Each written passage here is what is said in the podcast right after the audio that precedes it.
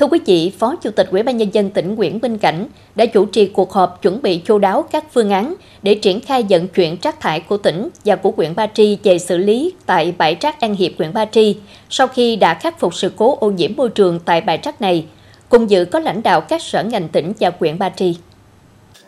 Tại cuộc họp, đại diện Sở Tài nguyên và Môi trường cho biết, sau hơn một tháng triển khai các biện pháp khắc phục sự cố ô nhiễm, bãi rác An Hiệp đã giảm hơn 95% mức độ ô nhiễm so với thời điểm cao điểm. 100% diện tích rác được phủ bạc nên đã giảm được mùi hôi đáng kể. Nước mưa không ngấm vào rác và rỉ ra ngoài. Hàng ngày đều phun xịt chế phẩm sinh học EM, hóa chất trong khu vực bãi rác để xử lý mùi hôi, ruồi và côn trùng. Bên cạnh đó, thường xuyên phun xịt hóa chất xử lý môi trường cho các hộ gia đình sinh sống gần khu vực bãi rác.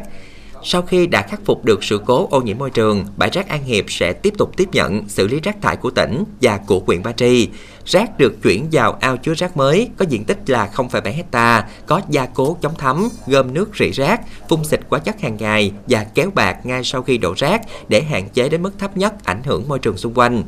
Phát biểu chỉ đạo tại cuộc họp, ông Nguyễn Minh Cảnh, Phó Chủ tịch Ủy ban nhân tỉnh, đề nghị các sở ngành và địa phương tiếp tục khắc phục sự cố ô nhiễm môi trường tại bãi rác An Hiệp, gia cố lại hàng rào để rác không phát tán ra xung quanh, tạo dùng đệm bằng cách trồng mới cây xanh nhằm hạn chế tác động của bãi rác đến cuộc sống người dân và nhanh chóng hoàn thành ao chứa rác mới có diện tích là 0,7 hectare.